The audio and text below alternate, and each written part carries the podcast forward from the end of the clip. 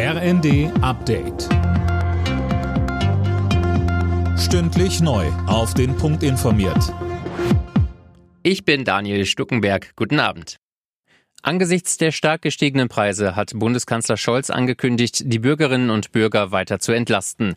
Bei seiner Sommerpressekonferenz in Berlin sagte er, keiner werde allein gelassen. Besonders die, die ganz wenig haben, sollen unterstützt werden. Die deutschen Gasspeicher füllen sich weiter. Mittlerweile liegen die Füllstände bei fast 74 Prozent. Tom Husse, damit ist ein Ziel der Bundesregierung fast erreicht. Genau, bis September sollen die Gasspeicher nämlich zu drei Viertel voll sein. Bis November sind 95 Prozent angesetzt. Dass die Speicher ausreichend gefüllt sind, ist in diesem Winter besonders wichtig, da Russland weniger Gas liefert. Laut Bundesnetzagentur müssen sich die Verbraucherinnen und Verbraucher aber keine Sorgen machen, dass das Gas ausgeht.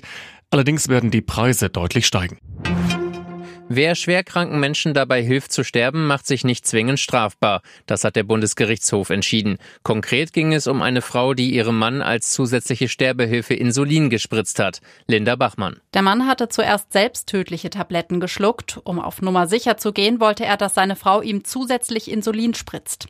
Laut BGH ist das nur eine straflose Hilfe zum Selbstmord. Die Deutsche Stiftung Patientenschutz kritisiert das. Die Entscheidung sei ein Dammbruch zur aktiven Sterbehilfe.